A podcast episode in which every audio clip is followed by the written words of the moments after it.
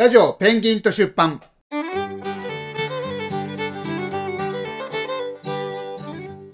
皆さんこんにちは西葛西出版という国内最弱のやばい出版社の、えー経営をしている中村慎太郎と申しますはい。えー、その相棒の足利と申します。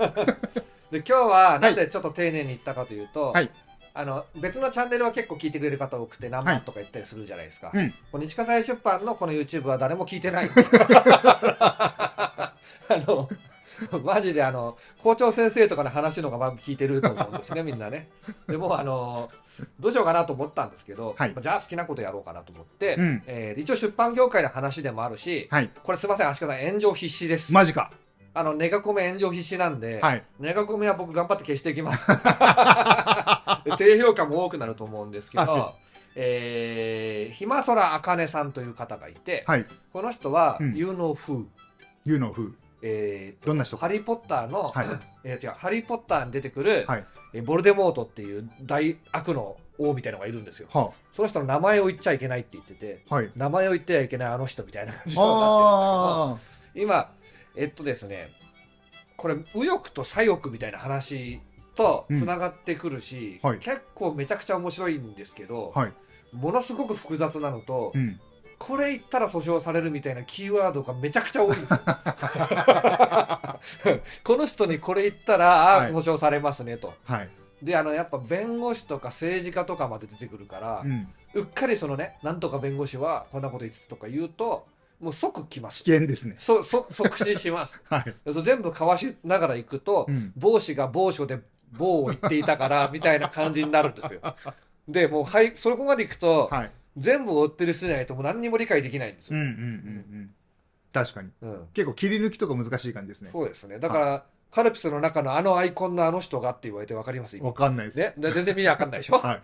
あのカルピスっていう集団がいるんですけど、はいその中に所属してる人が結構割れていてうん。そのもうアイコンでもう指定できちゃうからあなんとなくあのアイコンねみたいな、ねはいはい全然何のことかさっぱり分かんないんだけどー 暗号みたいですね。暗号でやんないと訴訟されるから、はい。そうそうそうっていうので今訴訟もかなり入り乱れていて、はい。大きいトピックで言うと、うんひまさらあかねさんは、えー寄付金を1億5000万集めていてほう。もっと言ってるかもしれないですね今ねあ、暇空さんが集めている。そはい。う集めていてそのお金で、うん。えーまあ国じゃ都かな都を訴えてるんですよお東京都を訴えてるんですよ なるほど、なるほど。ねはい。でそれで、まあ、ある種の利権に切り込むようなことにはなっているのと、はい。えーまあ、その利権側はなんとか防ごうとしますよねまずね、うん。まずうんで利権だと思ってなくて本当にその活動が正しいと思ってる人たちもいっぱいいるわけですよ、確かに確かに。ねはい。いますね。まあ、これ結構難しいんだけど、はい。本当に正義の心で末端の人はやってるんですようん。うん。だけど上の方を見ると仕組みが雑ではい。よく会社でもあるじゃんよくさあのちゃんとみんなやってるんだけどあれ見たことねえ会長の給料月300万って書いてあるけど何これみたいなあああありますよあ。ねな、なるほどね。ねありますね。はい。でその手のやつまあ、そうそれは全然違いますよ会長もいないし全然違うんだけど、そういうシステムをちゃんとしましょうねみたいなことをはい。ひまそらさんは本来言ってるんだけど、うん。でもひまそらさんがそのレスラーとしてはですね、はいもう超ストロングスタイルなんですよ 団体入んないですよあ、もうフリーランスで。フリーランスで団体入んない、はい一応タッグパートナーはいるんで、はい。それが突然そのリングに現れて、うん無双の活躍をして、道場破り系な。そうそうそうそうそうそう 誰ともつるまないんですよはいね、。はい。だから言いたいこと言うんで、うん。それがねいろんな人の感情を逆なでしていくんですよねあ あの僕もちょっと嫌な時あるもんねやっぱ、ね、嫌なっていうのはーうん。なんていうのかなあこういう言い方しなきゃいいのになって思う時はうんそれはしょっちゅうあるんですよ、うんうん。でもそれが彼のスタイルででそもそもその出版の話に入っていくんですけど、はい。そもそもこのひまそらあかねさんって人は何誰なのかっていうのと、うんまあ、本を出てはい。脅迫で、えー、と出版停止に追い込まれるかもしれないみたいになったんですよ。今、あ、なったんですね出版は、はいえー、とおそらく中止されないでうんやるんですけど、はい。大きい出版社が出るんですよ。うんうん。西葛西出版ではなくですね ではなくですねはい。うちでやったら多分家ごとも 家ご 家ごと炎上してるかもしれないね場所も割れてるしね消えていってるんでしょうね、いろんな関係者が。物理的に燃えてなくなるかもしれないんでね、ちょっとあと扱えないですね多分ね、ん希望的にもね、はい。うんうんあのーもうす政治であり利権であり、まあ、最前線だからね、はい。でこのなんつうのめちゃくちゃ面白いんですけど、まあ、さておき、はい。えーそれアニメートっていう会社が、うん。あのアニメートわかりますよね。本屋本屋さん。あの、はい。結構オタク向け本屋さんみたいなね。はい。とかでそこが取り扱いしてキャンペーンやろうみたいなこと言ったら突然中止になったんですよ。うはいはい。突然中止になって、はい。えなんだろうと思ったらうんそのひまそらさんがうん。口止めされたんだけど言いますって言ってほう。実はその発売すると京アニ事件っていうのがあったんですよ。ああ京都アニメーションをなんか青葉さんっていうちょっと、うん。あのなんですかね、えーまあまだ確定したかわかんないですけど、うん。ある種の妄想に取りつかれて、うんうん。京アニにパクられたって言っている人が、えー火をつけて30何人も死んでしまったというすごく痛ましい事件があったんですけど、ありましそれをやるぞっていうああ脅迫があったと。アニメートそ本社かわかんないうけど。そうそう。でそれを口止めされたんだけど、はい。もうこれ出しますって出したらその日に TBS ニュースとかで出したんだ。だ TBS ニュースで、はい。日空茜という名乗るはい。自称 YouTuber の男性が書類送検されましたっていうニュースをやったんですよ。はいはい。でもそれは書類送検だけど書類送検ってはい。なんかされるもんらしいんですよ。ああ警察が、はい。あの要するにこの人は捕まえる必要ないと思っても、うん。一応検察には送るらしいんです書類を。はあはあ。うん、身柄逮捕とか結構大事なんですけど。ね。うん。うんうん。で書類送検で相当処分厳重処分相当処分なんとかってあってはい。厳重処分っていうのは警察がこいつやばいからうん。起訴してはい。裁判して捕まえようっていうやつで、はい。相当処分はまあ出すけどうん。起訴とかしなくていいんじゃないですかみたいなやつなうんんだって、うんでこれがニュースになることほぼない。んですよ。はい。相当処分だったら。うん。でもそれで だから発売えっ、とキャンペーン中止の発表がアニメートからあって起訴されたってのがあって、うん。それを使って追い詰めようみたいな作戦だったんじゃないかというふうに、なるほど。えー僕らは思ってしまうんだけど、うん。おそらくただの偶然なんですよこれは。ほう。偶然なんですか？そう。うんうん。偶然に思えるかはい。思えないかはあなた次第ではあるんですけど、はい。これをえ例えばですよ、うん。テレビ局となんとかが仕組んでうん。うん犯人が仕組んでたなんてことを、ああそうか。もうあのこれ僕は全僕の意見じゃないんですよ。はい。もしそんなことを仮に私が言ったらですよ。うん。これテレビ局の名誉を毀損してしまうじゃないですか、うんうんでテレビ局はそんなことは絶対しないうん。うんし偶然なんです。なるほどなるほど。深いですね。というふうに 喋るのが難しいコンテンツなんですよ。これ相づちも難しいですね。そうなんですよ 黙ってようかなってちょっと思っちゃいましたもん。そうなんです。でこれでやってる人は大体 VTuber とかで、はい。あの身が身柄が割れてない人で、うん。身柄が割れてる人はもうみんな言いづらい、ですね。うん、でも一応出版業界の話だし、はい。言いたいことが一個あるんでこれはちょっとやっていくんですけど、はい。まああのこれはなんかいろんな人が聞いて、うん場合によってはめちゃくちゃ炎上するかもなんであえてこの聞きづらいラジオスタイルでやってるんですけど あの普段その聞いてくれる50人ぐらいのはい方はい。に説明しなきゃいけないんで、はい。もうちょっと時間はかかるんですけど一から説明していくとですね、はい。ひまそらあかねさんはまああのまあちょっとなんですかねはハイゲーマーですね。ハイゲーマハイハイハイの字はてわかります？ーどっちのハイですかね？え？えっとなんなんて言って例えばいいんだ？やまいだれの方ですか？それとも山田あー英語の方ですか？英語掛け言葉なんですよ。なるほどなるほど。であのハイって言うんですよ。ネットゲームで。ネネットゲームムの上級者はハイって言うんですよ。そうなんですね。そう。追廃とかいう意味とあはまた違うそそれの元それの元。なるほどなるほど。だからハイギルドってのがあって。はいはい廃人しかいない。レベル100 100, 100マックスだったらはい。100だらけみたいなハイギルドっていう。んですよで僕も有名なハイギルドのマスターをやってて、うんもうラグナロクオンラインってやつなんですけど、はい。えーすごくこの世界観がわかるんですけど、うん。でこの人はウルティマオンラインっていうのをやっててあ有名ですねそう、マはい。まあ、が日本で流行った MMO っていうマッシブマルティプルオンラインゲームっていうんですけど、はい。えーまあ、要するに大規模同時接続ゲームですよね、うん。でそれのハイプレイヤーで、えん。ーっとまあなんていうんですかね。ここういう人いるんですよネットゲームやってうると、ん俺あのどうしても勝てないやつが何人かいてはい。その一人が僕は東大通わずにネットゲームやってたわけですね。でそのもう一人は慶応通わずにネットゲームやってた。なんだっけな名前名前忘れちゃったけど、はいそいつは騎士なんだけどめちゃくち強いですかゃめちゃくちゃ強くて、はい。僕はハーベストのマスターだったんですけどハーベストってなんですか？ハーベストっていうハイギルドですああ、はい。はいはい。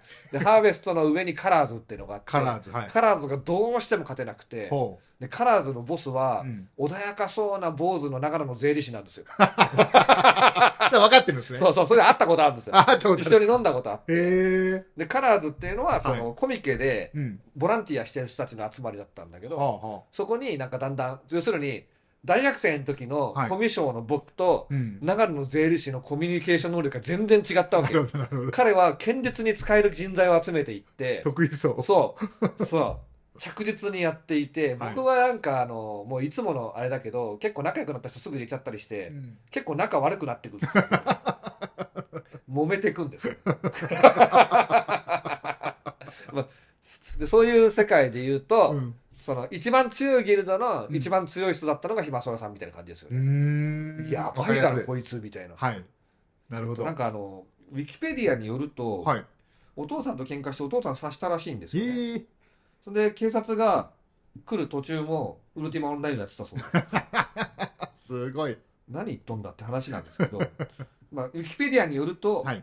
それで親を恐怖された恐怖させたというふうにうん。あこれネトゲ戦記に載ってんだ、うーんあ。これがネトゲ戦記の内容の1話だってそうなんだ。そう僕ネトゲ戦記まだ読んでなかったんですよはいあ。のこのコラボコラボ問題って言うんですけど、まあ、要するにこの今のはいメインの話の昔の昔のことだからよく名前が出てきた時の、うんえー出来事ですよね。コラボ問題。さあ消えちゃってあはい消えた、しまった読もうと思ってたのにと思って、うん。まあ、それそんなに読みやすくはないんですよはい。内容は結構濃そうなんですけど、うん。ネトゲ戦記っていうネトゲ戦記これ本のテーマですよねはい。そこまで行くのにちょっとちょっと時間がかかって、えー消えちゃってそしたら本が出るよってなってて、そしてネットに上がったんですね。うんうんうん。そうそうそうノートであ、ノートでうん。なるほど。で、えー、と彼はそのウルティマオンラインすごい詳しいから、うん。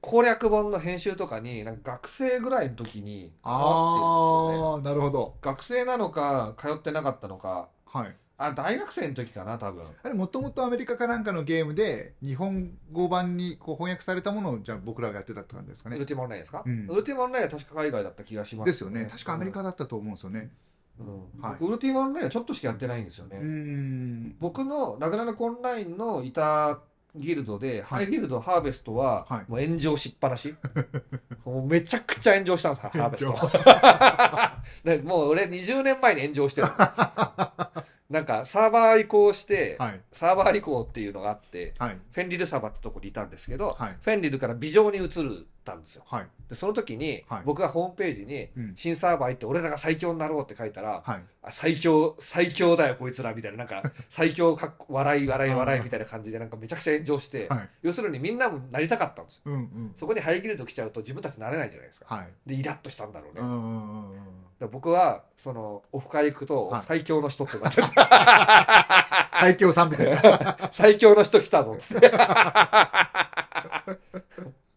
そう、まあ、ちなみにその時のネットゲーム仲間から今 LINE 来てうん。親父の会社都合か悩んでんだけどどう思う？って。話しててちょっと付き合いが残ってんだけどね、はい。うん、うんうん。で、えーと、ウルティマオンラインやってて、うん本出したりして、はい。でその後、セガに入るんですよ。ほセガで普通にゲームの仕事してう。、はい。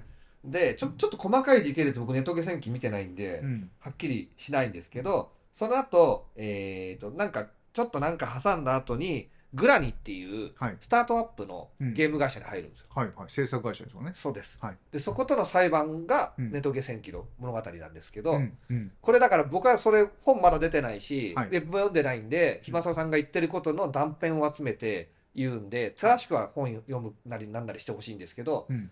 えーと、給料なくて、はい。ね、我々みたいなもんですよ。我々給料マイナスですから、はい。はい。こんな、やっぱ出版社なんか作んない方がいいですよ、本当に。まあさておき、えっと、そういう状態でやるじゃないですか。はい。で、なんか谷さんっていう人は一応家族もいて給料もらっててやってたみたいなんですよね。うんその、社長なんかな、谷さんっていう人がね。はい。で、で、ひまそらさんとや一緒にいいゲームを作ったりして、うん。株価がめちゃくちゃ上がりましたと。ほで、株価上がって、最初みんな株持ってんじゃないですか。うん。まあ、仮にちょっと数字も知らないんですけど、はい。最初の株1000株作って暇ささん100株持ってましたと。うん。でストックオプションでうん。給料は今払えないけどこれが、ね、大きくなったら、あのお金も増えますよっていうことになりますよね、はい。で増えたんですよ。うん。それがなんか6億円ぐらいになってたんですよ 多分、すげえな。最初の一株いくらだったんだろう。ん、でなんかそれを、はい。これもなんかネトゲ戦記見てないからはっきりしないんですけど、うはい。そこでそんなに払いたくないから、うん。何億円も払いたくないからっていうんで、ちょっと不正にうん。暇ささんの株をうん。使えないようにしようみたいな捜査があったみたいな。はあはあなるほど。で、それで裁判で争って、はい。これグラニ裁判って言うんですけど、うんえーこれは詳細が載ってるのがネトゲ戦記ですね。うん。ちょっと詳しくは分かんないんですけど、最終的な結末は分かってるんですよ。はい。最高裁まで行ってるんですよ。最高裁まで。まあでも額は額ですもんね。うん、でただ高裁高裁かなんかではい。4億円払えとか3億円払えっていう命令がうん。グラニに対して、谷さんに対して下ったんですけど、はい。それを蹴ってはい。いや6億円だろうって言って 0か6億かの賭けをしてはい。勝ったんですよ。すごいなだから今ひまそらさんはまああの家バレないように足立区ですとか嘘ついたりする時あるんですけど おそらく港区のセレブになっていて、うんうん。あのねそう。あのねそういう要するに6億円を手にしてうん。えっ、とまああれでファイヤーってやつですよね、はい。うん、ファイヤーしてたわけですよ。うん。そう暇じゃないですか。はい。で暇だから何を始めたかなんですけど、はい。まあ、暇な空白ですよねあ暇ー暇暇そらさんなんですよ。あそういうことか。暇さんなんですよ。はい。で暇だから始めたことが、はい。えー、ツイフェミ。ツイフェミ。フェミニストと戦うことなんあですよ。ツイフェミに俺何度ミソジニーとか言われたか分かんないしミソジニミソジニーは女性嫌悪主義者です。あ。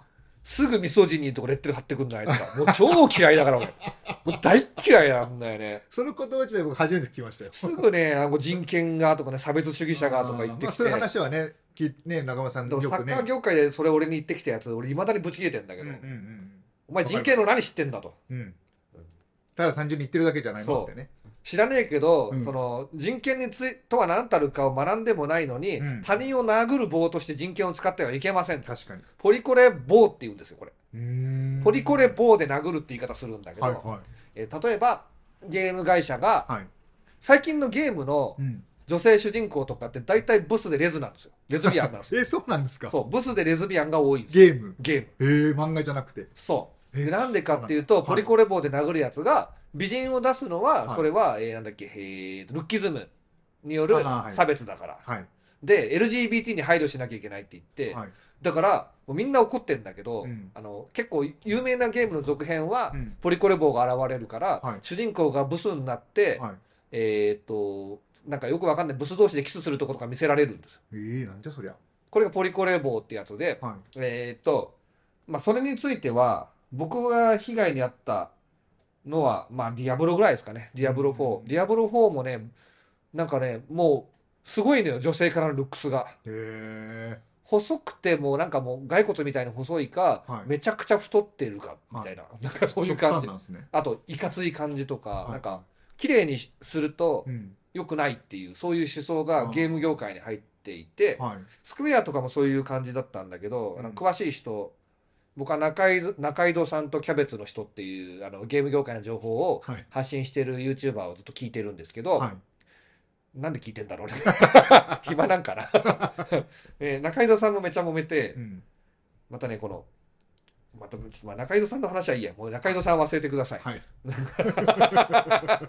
中井中井戸赤木レイヤーンダーオ事件ってのがあったん何でですすかそう。全然わからないもん。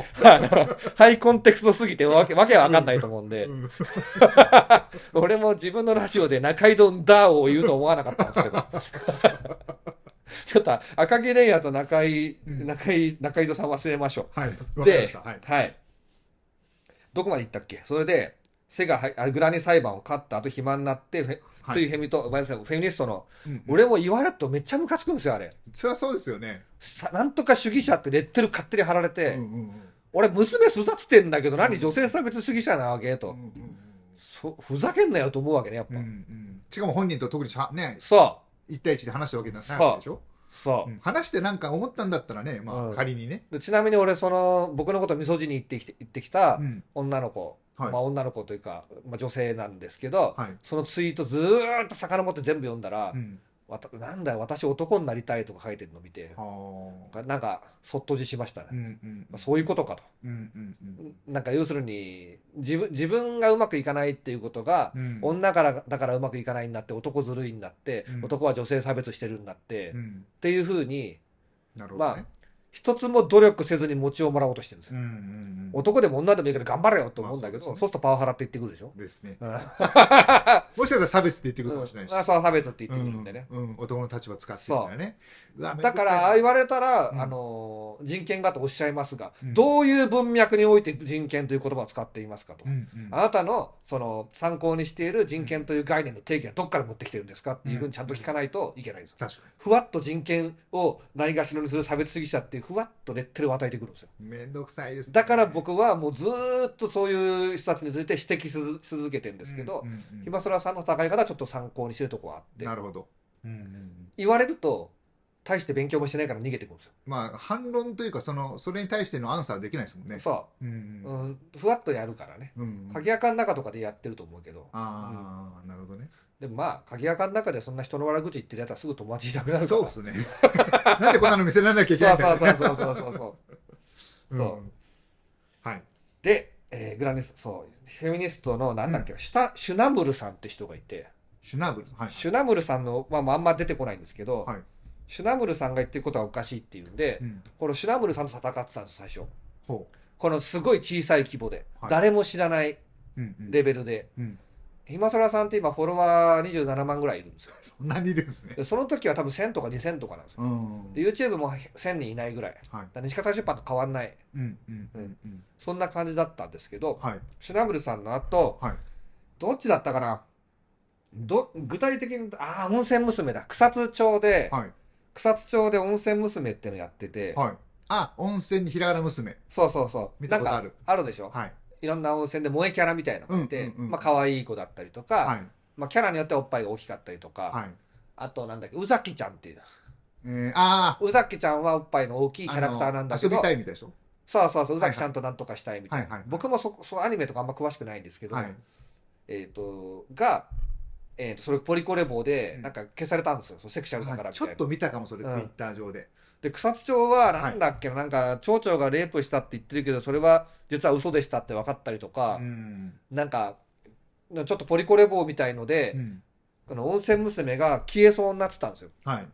でそこでひまそらさんが立ち上がったわけですようん。別に温泉娘は好きじゃないとうん。ただそのポリコレ棒みたいので作品を消すのは良くないと、うんうん。彼はクリエイターなんですそっか。ゲームクリエイターで物を作ってきてるから、はい。リスペクトがあるんですね物を作る人へのリスペクトが半端じゃなくなるんですよはいはい。ここがえっ、とですねひまそらさんの多分一番正義のポイントですね、うんうんうん。作品を燃やすやつは許さないとなるほど。うんはい。これがもう通底していてはい。でここからはさらに危険な領域に踏み込んでいくんさらにですけど行くんですね。はい。えっと作品を燃やしてるのは誰かとはい。誰なのかってところなんですけど、うん。AV 法ってあったでしょ？ありましたね。あれ僕よくわかんないですよね。あれも AV っていうコンテンツを燃やしには来てるんですよ。うんうんうん。で、あれに関しては、はいえーっと、やってる人も、反射スレスレとか、まあ昔の昭和の常識で言うと大体ヤクザがやってるって思ってたでしょ？ね。うん。ねうん。うん。あの、ね、昔の常識ね、今知りませんよ。はい。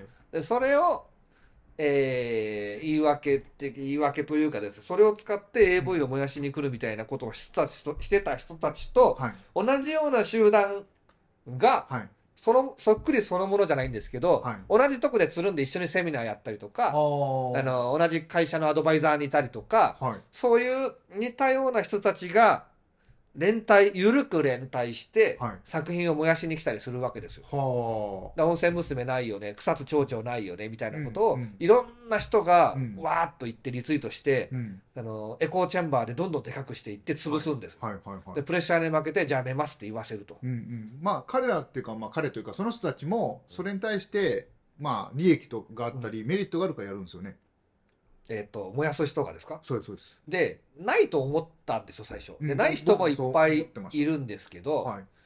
そこでうん。コラボが出てくるんですよ。はあここで出てくるんですね。でコラボというのは何かというとですね、はい。でひまそらさんっていう人はうん。あのめちゃくちゃゲームが上手い人なんですよ。でしょうね。もうあの僕僕かなり上手いですよ。はい。もうかなりゲームの達人に近いですよ。操作は下手だからスト2みたいな下手っぴだけど、うん。戦略ゲーとかもかなりうんかなり上級者だと思うんですけど、はい。ひまささんにかなう気がしないね。そんな強いマジであのそうなんだ。すげ東大え。東大じゃないですか、はい。院まで行ってるじゃないですか、はい。頭の良さでもかなわないですね、まあでも確かにうん、文章とか見てたらあ文章文章下手っぴ。文章っていうかなんていううん。か書いてる内容？うん。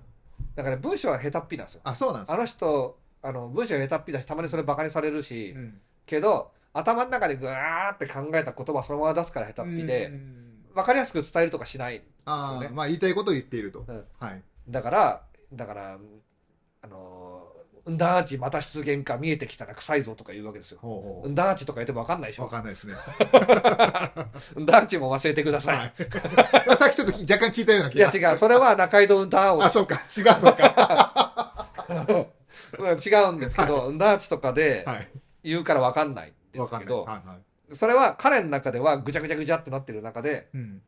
勘でここだっていうのを見つけるのがもう神がかってるんですね。へえだから6億取れてるんです。そうか。うん。なるほど。相手の陣営の手札見て、うん。さあどっから来るかというずっとポーカーとか戦略。そう戦略ゲー。なるほどね。社長は向いてないよ。社長やったらもう即パワハラって言われる。から2秒投で資家とかじゃいいのかもしれないですね。あそう投資家とかも向いてるだろうし、うんうんでも、投資もしなくていいですお金あるから、まあ確かにそうですね。だから作品燃やすやつを指摘しようとか、なるほどね。そういう要するに彼ははい「ハンターハンター」が大好きで、うん。アニメ漫画が大好きなんですよ。アニメ漫画から全て学んでるんですよ。ああれそうだよね。島耕作でこう言ってたよね。みたいな。全部の参考書があ漫画アニメなんでなるほど。それでも日本の漫画アニメって結構高度なやつが多いから、それでもいけるんですよ、はい。うん、確かにな。ちょっと足利さん暖房つけませんか？さ寒いですか？そうそうそう。あ大丈夫？足利さん寒くない？大丈夫大丈夫？大丈夫ならいいです俺は大丈夫。こっちつけますうん。か俺は大丈夫。寒そうだなと思って。ああっちつけましょう。うん。はい。ありがとうござい大丈夫。この先炎上するから、ます暖かくなりますね。うん。はい。まああのー僕やうん。弊社を訴訟したかったらうん。どうぞ、顧問弁護士もおりますので、はい。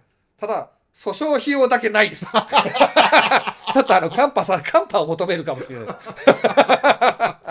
あでもあの顧問弁護士もいて、はい。まあ、こういう表現をしたわけですよ。うん。全部僕の個人的見解を喋ってるんではい。これでいて何か言ってくんならうん。僕も徹底的に戦いますよ、うんうんうん。その覚悟があるからやってて。そうですね。まあ出版社ですからねとか言って70再生とか言って 終わっとる全然聞かれてねえじゃんっつって。でちなみにねサッカーにもそのポリコレ出てくるんですよ、えーそうなんですか？あそなんとなく分かったかも。う WE リーグなんてポリコレだらけだからね、うんうんうんうんだから人気ないうん分かる。うん。なんか行きづらいですもん。そう。うん。誰か可愛いって言ったらボコボコに叩かれるんですよ。はい。はあって思うでしょ。ね。まあそれはでももう好きにやってって話なんだけど、うんうんうんうん。やっぱ良くないですね。まあ僕も個人的にはそう思います。別にもう庶民の娯楽なんだから本当ですよ。美女投票とかしていいと思いますよ僕は、ね。うん。そう、うんでもそれはできないんですね。ポリコレ勢がいっぱい集まっちゃうから、ねで他に行き場がなくなったポリコレ勢がどんどん集うようになって、うん。ちょっとメディアとかがやばいと思いますね。なるほどね。だ。ってうん。だ男だってね神セブンとかアビスパとかやってああそうそうれだって別にかっこいい投票ランキングって言ってるようなもんでしょ？FC 琉球でもう試合後にイケメン投票ってのやってね。僕藤澤選手に投票しましたけど勝ちませんでしたけど。ね、うん。まあ、そういうわけで、はい。サッカーに入ってくるのは全部僕は止めます。そのちゃんと勉強してないのにフェミニズムやってるやつなんてもう許さないから俺、うんうん。ううんあのフェレス女学院だっけ？大学のフェミニズム講座みたいなやつ見てて見たんだけど、うん。やっぱもう俺緩いなと思ったよねやっぱね、うん。女性がもう虐げられてるから女性の権利を上げましょうみたいなうん。平塚雷鳥がやるなら分かるんですよ。誰でしたっけ？平塚雷鳥は初期の女権運動家です。でその時は女性の権利は確かに少なかった。参政権もなかったんですよ。そっか。選挙もできなかったんですよ、はい。それは確かにうん。女権運動ってことにうん。価値はあったと思います、ねうん津田梅子さんとか、うん。あのそういうふうに女性は勉強しなくていいとうん言われてた人から、それは違うよって言ってうん。海外留学して津田塾作ったね津田梅子さんとか、うん。そういう時代と違って、うん。まあ、結構男女平等だと思うんですよ。そうですね。うん。もう結構。下手したら男子の方が弱いんじゃないかっていうそう。だから日本は、うん。あの要するにアンチフェミニズム言論においては、うん。日本は、えー男性差別主国だというふうに言う人もいる。なんかわかります。だから僕をそうやってだ女性差別主義者で倒しに来ようとする人がいるわけですよ。うんうん。だからそれはもう徹底的に反論して、そうですね。もうあの僕3000字ぐらいで反論しますよ、ツイッター。ツイッターでね。そう。びっくりした。あれ？3000少ねえなと思ったら。ツイッター。で。SNS で3000ですね。それは多いわ。で、上野千鶴子さんっていう人はい。が日本のフェミニズムだと大ボスなんですけど、うんまあ、上野千鶴子さんもあのお一人様でやっていくっていうふうにね、うん。女性一人でやっていくっていう感じのことをずっと言っていたんだけど、はい。結婚していることがこの前判明して、ああで、ちょっと前ですね。うぬぬっとなったはい。事案はあるんですけど、はいちなみに上野千鶴子さんの乗り越えネットも暇沢さんを訴えていて、うん。これ勝ってますね。おおー。もう訴えてきたんだと思う。うん。はいはい。あのね、暇沢さんのややこしいのはすぐ反訴するから、どっちが何だかさっぱりわかんないんだけど、まあ、乗り越えネットのやつは、まあ、暇沢また負けたとか言って言われてたんですけど、はい。えーっと、僕の見解だと、あなるほどと。うん。だ本来、うん。本来ね、これ超言い方難しいんですけど、すげえ言い方難しいんですけど、もし、はい。神の視点ではい。全部が明らかになってうん。見たら、い。暇沢さんの勝ちもあったかもしれない。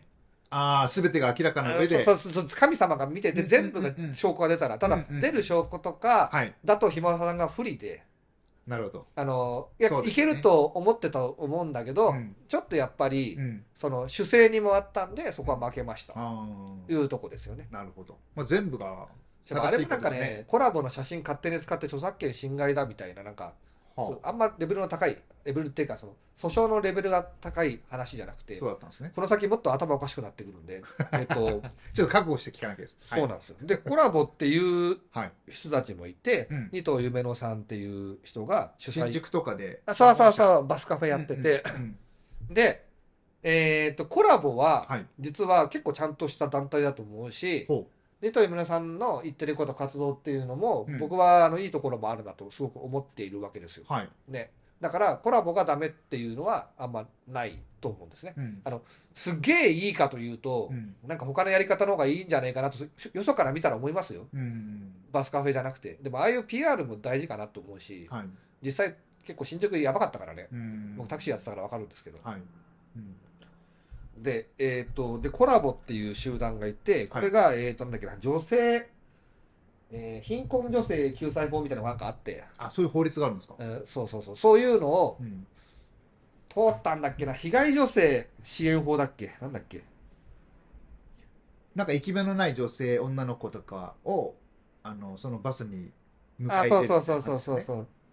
まあ実際ね、やっぱあのーまあこの、ここはもうやめとこう。はい。えっと、困難な問題を抱える女性への支援に関する法律というのがはい。ございまして、うん。まあ、この辺を通した人とか、はい。通そうという人とかがですね、うん。あのーまあ、あの辺、あっちの方なんですよ。あちょあそっちの、あはい。もちろん二藤さんが通したわけじゃないんですけど、うんうん。法律が通るってことは議員とかも出てきますよね。そうですね。はい。うんうんうん。なるほど、はい。議会議員とかね。そうなんですよ。はいで、この困難問題から女性の支援に関する法律に基づいてとか、はい、こういった概念、こういった世の中の方向性に合わせて、うん、NPO としてはい。多額の税金を引っ張るという団体が結構増えてきてる。うんうんうんうん。で、 Colabo は、 Colabo も結構引っ張ってて、はい。あと PAPS、PAPS。えー、なんだっけ、えー若草、若草若草 PAPS、BOND。BOND。ってこの4つがはい。取り沙汰されたんですけど、はい。これを WBPC だっけ、えー ?W がない、若草、WBPC というふうに、ひまそらさんまとめてるんですあけど、なるほど。はい。これあの、ほぼ活動の実態がないとこもあるんですよ。ほうほあのーこれぐらい活動しましたよって言って、ヤフーコメントだけ、えっと、知恵袋、ヤフー知恵袋で返信しただけみたいなのを一あー一件に数えてるなるほどとか、はいもうそういう、えーって、うんどれがとは言わないんですけど、うん。まあ、事実としてうん。そうだったかわからない。だけど出てくる資料からそう見えちゃうよねっていうのがはい。あったわけですよ、はいはい。でひまそらさんがシナムルさんからの草津から温泉娘からでうん。で AV 支援のやつとか AV はあんまの人あんま知らないんですけど、はい。あのそれよりはまあジャンルとしてはエロゲーでしょうね、うん。うん。あのゲームであのアリスソフトの多田さんっていうああ人がいるんですけど有名ですよね。僕アリスソフトの多田さんをすごく心の底から尊敬してるんですよ。はい。あのエロとかじゃなくてはい。ゲームっていうものを一番よく分かってる人だなと思ってもう作業としてのゲームうん。レベルアップの概念みたいなのがものすごく気持ちいいものを作るんですよね。へでだからアリスっていうのはものすごく面白いゲーム、えっとだからスクエアとかで全然面白いゲームを作ると僕は思ってるんですえけど、はいはい。えー、ひさんも同じこと言ってたから、まひまそらさんでもやっぱ多田さん上に見えてんだなと思って。はね。会社のあれでエロゲーの話。したくないもんですよ。したくないもんですな、まあ、俺たち失うもんねえかいら。ああそうそうそうそうそう 俺たちも。まあ僕らは作ってるわけでもないんで。今会社潰した方が得するかもしれない。ね。でまあ信じて作品を待ってくれてる人もいるんで頑張りますけどね。はい。はい。でこういう4団体があってうんでそれを支援している人たちがいて、うん。ね。弁それは弁護士だったりはい。議員、共産党議員だったり、うん。えー謎の NPO 団体だったり、うん。コメンテーターだったり、はい。えー姿勢のなんか活動家だったり、うん。牧師だったりなんかいろんないろんな人あこの牧師はね覚醒剤で捕まりました。はい。はい。あの女性に覚醒剤打ってちょっとなんとかしてやばい。でねつか捕まりました。やばい人ですね。はい。はいまあ、そういう人も混ざっている。うん。ただ全体がそうじゃないですよ。うんうん。たまたまなんですか？それとも必然なんですか？それは分かりませんがはい。こういうところがあってはい。で彼らが支援支支援金っていうかなんていうの？補助金とかを取りやすいようなうんうんうん枠組みというのが少しずつ作られているように見えると。はい。で活動実績として作品を燃やしているように思える、なるほど。や少し分かってきた。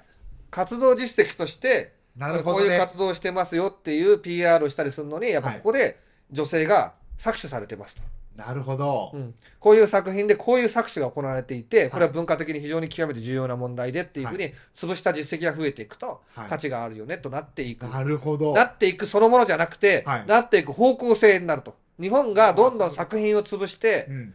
いく。規制していく。うん。規制する側が仕事ができる。うんという構図が見えてきますよね。そうですね。で、これがどこにどれがあってるのが見えないようになってるから、はい。ひまそらさんの定義ではこれは、この人たちが緩やかに連帯して助け合って、うん。自分たちの利益になるときは助け合って、なるほど。っていうことをやってる何かグループと。はいはいはい。何かっていうのはハンターハンターに出てくるんですけど、あなるほど。何かわかんないけど、はい。こういうぼんやりとした概念があって、うん。そこが自分の好きな作品を燃やしに来てると。うんうんあすごくよくわかります。でここに任せると作品が出ない世の中になってしまう,、そうですね。うん。クリエイター戦えないんですよこれと、うんうんうん。俺今喋ってますよ。うんうん。で別にあのー僕は自信があるんですよ。うん。彼らの一人が僕に論戦を挑んできても絶対に負けないうんうん。絶対に負けないんですよそれは、はい。もその自信があるからまあ喋ってる。うそう、うん。ちょっと詐欺ですけど東大出席ですから ちょっと詐欺ですけど。あの東大大学院修士課程学科学科のトップ賞で奨学金返還免除ですね。はい。うんでもアワビの研究だから別にあの俺はフェミニズムと関係ないんですけど。まあ生物学の話はできますけどね、うんうん。僕繁殖生態がけ専門なんで、はい。結構そのまあオスとメスですよね、まあでも遠からずじゃないですうんメスって言って訴えられるのか事案もあったような気もしますけど、かまあまあでもまあアワビは大丈夫でしょそうアワビのオスとメスでうん。どう繁殖するかっていう専門だから、はい。うん、なんか結構興味あるんですよこういう話、うん。男女のことみたいなのね、うんうんうん。でそう。こういうことをしていくと日本が弱っていくんじゃないかっていう問題もちょっと見えてきたと。はい。まあ僕正直ね僕が精査はしてないんでうん。これはひまぞらさんの言ってることです。はい。ひまぞらさんが言ってることとしては可能性があるとその雑な会計したり雑な仕事をしてうん。別に彼ら NPO がしっかりねうん。貢献、世の中に貢献するために活動してくれたらいいと思うんだけど、うん。どうも実態がないんじゃないかとかね、はいそれ都が出してるんですけどこれうん東京都、都がここの絵のえっとだから都から訴えられる可能性もあるんですけど、うんそしたらそれ本にしますからね はいはい東京都から訴えられたっぴっていう もう言論人は死にませんから。まあまあそうですよ。絶対に負けないから、俺は。はいうんで、とから、うん。えー補助金が出てるんですけど、はい。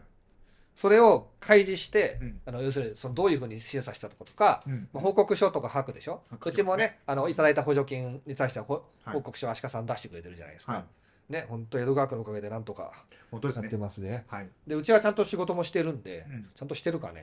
まあしたことをちゃんとそのまま出して、あそうそうです恥ずかしげもなく。そうですね。でそれ開示されることもあるわけですよ。そうかそうか。うん。まあ確かに。で開示されて精査されてもうん。別に問題ないじゃないですか、問題ないですね。うんはいパソコン変えましたねとうん。そのパソコンは五十嵐芽衣さんが使ってましたよって 言えるじゃないですか言えますね。言えるわけですよはい。でそれ半分は、はいあの税金から補助金でいただいてるんで、はい。それを使って我々はこの言論活動をそうですね。できるようにしかも、うん譲渡しないでちゃんと返してもらってますから。うん。そこであそうですねそれで何の変なの？ないよなないです、ないです。天下とか入ってないですよね大丈夫です。で 珍しく力強く言いました。天下二人分みたいな。何の資料ですかね。ただ出版社は別に天下の本出すんならいいんです。まあよそうですね。そう使用してちゃんとね、レビューを書きますみたいなね。何の話ですか？通しづらいですけど。うん。はい。ちょっとあの天下の広報の人とねよくゴールデン街で会ってへ飲んで話してて、俺本当になんか本気の東大卒の人がはい。本気の天下のレビューしたら面白いかなと思ったんだ。けど、ちょっとだ出せねえなと思って 一回 DM して相談したことあるんだよ。ねそうなんですね。できるかなみたいな。構造とかもちゃんと書いてね。あ。そうそうそうそうそうそうそう。だからあの理系的な話でうんうんうんうん。言うとその海面体上の組織の中でどこに神経が通っててみたいな。出せねえなと思って。結構性的なことに興味があるんですよ。だから繁殖生態やってたから。そうですよね。結局本能でうん。そうしたいって思うわけで結構面白い現象なんですよ。はこれあ。雨降らしとかでも同じことが起こるんですよね。確かに生物でどうやってそういうふうにこう持っていくんだろうっていうのはやっぱり疑問だし。そうそうそうそうなんです。そうなんですよ。ね、人間はなんとなくわかるじゃないですか。自分たち。人間もね多分自分全然分かってないよ、まあそうなんでしょうね。うん、あの自分の体がそうなるってとこまでしかわかんないですもんね。おっぱいが大きいですよと膨らんでくるっていうのはもうこれ第二次成長っていうわけですけど、うん。なぜ乳がでかいのかと。うんうん。猿はでかくならないんですよ。猿猿はお尻が赤くなるんですよ。繁殖期にへえ。で人間でもその文化によってはお尻が大きいことにセクシャルシンボルを求める国があって、うんまあ有名なブラジルのデカ尻選手権ですよねブラジルはあの父に関してはバストに関してはあんまり気にしない、お尻の方がいいんですね。そへえ、面白い。うあの知り合いの名前出してやる。バモちゃんがブラジルで。ブラジルであのブラジルのエロ本買ってワクワクして見たらもうなんかすごいげんなりしてる、は自分の性あの、はい。性癖に合わなかったい、。そうです、はい。でえっ、とでですね、はい。名前出しちゃった。ではい。えっ、と性比と言われてるんですね。性的な、えっとおっぱいのそはい。の大きさっていうのは、この役割は性性の性別の皮？はいはいはいはい。それを見て、はいまあ、男性は本能的に、うん。まあ、自分の配偶者として配偶相手として相手を認識するわけですようんうんあるあることでちょっと興奮すると性的な興奮を覚えてうんいくとうん。でこれは、まあ、あの生物学としては非常に必要なことなんですよねなるほど。でこれがない方向に行くと日本のそのなんていうんですかただでさえ結婚する人が減っている、うん子供が減っているっていう中で、うんなんかそれを取り締まっていってうん女性らしさみたいな表現しない方向に行くのがうん。いいのか悪いのかっていうのはこれ結構誰も分かんないと思うんですけど。昭和ってめちゃくちゃじゃないですか、うんうんうん。あの居酒屋行くとレオタードのお姉ちゃんがね、そうですね。ビシッといたでしょ？はい。はいとあるサッカー選手のことを調べたら奥さんが奥さんのそういうグラビアやっててああ。レオタ過レオタードがピシッと出てきて、去はいはいなんかはすげえ嬉しかったですけどい。ビールのポスターとかね。そうそうビールのポスターありましたもんね、そういうのね。だからあのセクシャルなものが、うんまあ、コンビニでもペラペラめくればさ、そっか。ね、子供でも子供でもデラべっぴん読めたわけですよ読めました読めました。ねうん。で、えーと普通に AV の各ケージとかも見えるところにあったりしたわけですよね。うん。で性に興味を持っていくとうん。いう昭和の方が繁殖力は繁殖力って言ってない、うんうん繁殖 これ生物学用語で言うとあの出生率は高かったわけですよね。はい。どっちがいいんだろうなってのは分かんないですよね。これはこれ僕の問題点でこれ正直分かんない社会学の話だし、うんただまあそう性的に興奮しない方が良い世の中だというような思想っていうのはあるんですよ。ここれキリスト教的な思想ではい。キリスト教はもう極まってくると,、うん。えー、と夫婦の営みでも性的興奮をしてはならないから、うん。えー、と女性か男性かどっちか忘れましたけど袋をかぶってすると、へうん。え。すごいですね。ね。うん。そういうふそういうキリスト教的カルチャーがうん。日本に入ってきたんですけど、い。それそれまではだって風俗店もあの要するに売春防止法もないし、うんえーとあれですねなんだっけえー目かけもありだったんですよ。目かけ制度。はいはい。目かけ制度っていうのはまあフェミニストがしたら相当嫌なもんだと思いますけど、あのはなんていうの？子供増やすにはいいですよね。うん。うん。そうですね。うんうんうんうん。だから全てにおいてこう良し悪しがあるから、どっか引っ掛けてこう持ち上げたらこれはいいとか。うん、でここれはだからもう正解は分かんないんですけど、うん僕はどうなんだろうなと思まあっているとこですよね。うんうんなるほど。結局なんか性的なものは悪いものだっていううん。思想、うん美を求めたりセクシャルなものを求めるのは悪いことだっていううん。のって子供の時思うじゃないですか。はい。ででもあのー和田秀樹じゃなくてなんだっけ物草精神分析した和光大学の教授の名前が出てこないんですけど、はいが言ってるのは日本人は、えー、と悪いあ恥ずかしいことだと性的なことは、うんっていうふうに教え込まれるから、うんめっちゃ興奮してエロくなっていくんだって。ああ。そっか、隠されてるから見たくなるし。で西洋の人は、うん。あのキリスト教徒だから、はい。神がうん。会あの会員を禁じ禁じてるわけですよ。うん。何時会員することなかれ会員だっけ？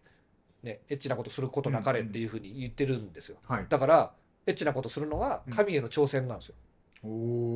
あっちの人にとっては。よし。神よ私は行くぞと。はい。いざ風俗へと言って 本当にそうらしい、ねそうなんだ。あの経験なとこではねはい。へあの思想としてねえ。はい。実態はまあ本能だからそうはいかないですけど、うんさておきだかさておき、ちょっと脱線しましたね。らもうそのフェミニズムの人たちが言ってることは、はい。僕は文化水防論に近いところはあるかなって見えちゃうし、うん。個人的に僕に文句つけてくるからすげえ嫌いなんですようんうんね、もうじただただやり口が嫌いうん。うんレッテル貼ってくるから、うん。うん。まず「こんにちは」だろって思うじゃないですか、うん、確かに。うんうん。こういうミソジニーミソジニーのじじい滅べとかいきなり言ってくるわけですよ、うんうん。なんじゃこいつはとか思うよねやっぱねですね。うんうん。ででもそれは正義側にいると思ってるからありなわけですなよるほどね。でこの正義側をどんどんでかくしていくっていうのが何かグループっていう話ですよねうんうん。で、えー、とこれ会計が結構おかしいんですよ何かグループっていうかこの、会計えー WBPC に関しては、うん。えー領収書うん。があるじゃないですか、はい。この都の経費でってか助成金でやってたら、うん。領収書とか全部出すうん。わけですよね、はい。ないんだそうです。え？出ない。ほでなんか出ないわけじゃなくて、うん。出せないんだと、うん。それはプライバシーとかあるから出せないよと。うん。で黒塗りでいいから出しなさいって言ってるけどはい。出てこないと、はい。これは、えー疑念としてうん。疑念として雑な使い方をしていたとうんうん。例えば、えーなんだっけ具体的なものは覚えてないんで、はい。えー、ひまささんのやつを見てほしいんですけどうん。なんか不当に高く見えるディナーとか。研修旅行のあれとかはいはいはい。が入ってるように思えるとか、はい。うんなるほど。ね、うんうん。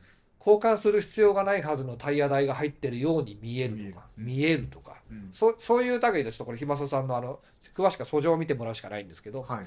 そういうのがあって都がちゃんと精査してない可能性があると。うんうんうん。ね、そっか。突っ張ねいいんです本当はね。で住民監査っていうのをやったんですけど、うん住民監査はこれ結構玉虫色の結果が出たんですよ。ほう。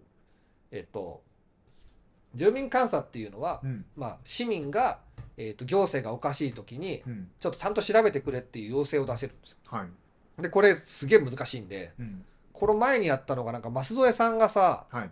なんか車勝手に使ってるみたいな公用車で別荘行ってるみたいなのがあったじゃん。ありましたね。あの時以来らしいんですよ6年前とかなんですよへーで、も全くニュースにならないんですようん。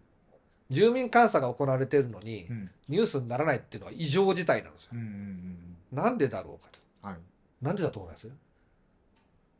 で？アシカに言わせる まあ、数字は取れるかもしれないですけど、それが表に出たら、まあ困る。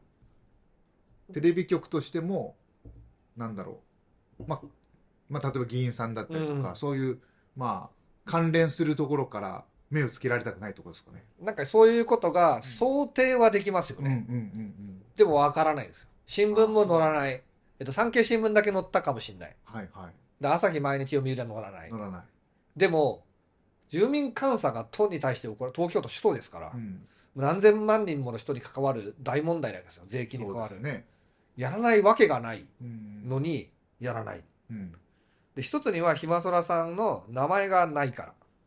ああ。誰だかわかんないからはい、できないみたいのも、言い訳としてはあったっぽいですよ。うん。